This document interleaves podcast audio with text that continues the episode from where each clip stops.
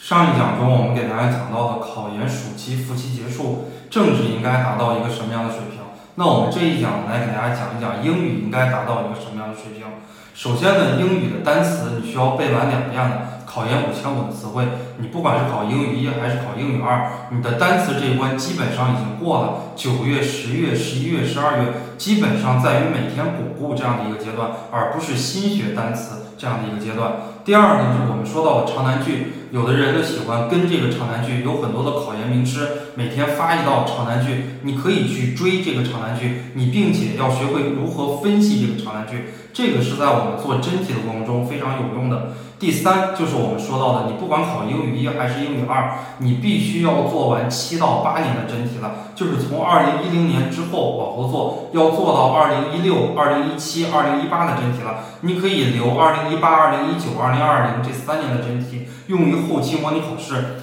呃，最重要的，你要在真题中发现一些技巧，发现一些规律了，比如同一替换呀，比如冒号、分号、破折号之后往往是正确答案呀，比如呃如何解这一类了解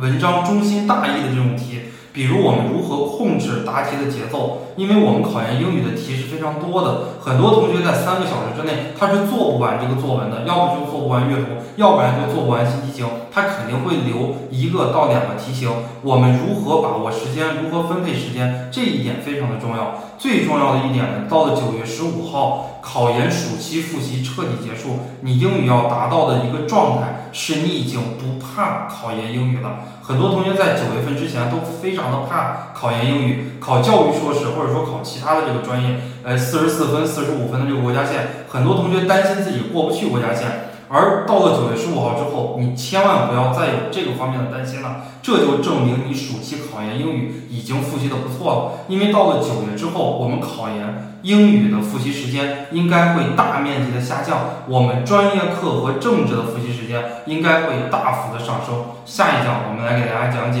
考研暑期复习结束，专业课应该达到什么样的水平。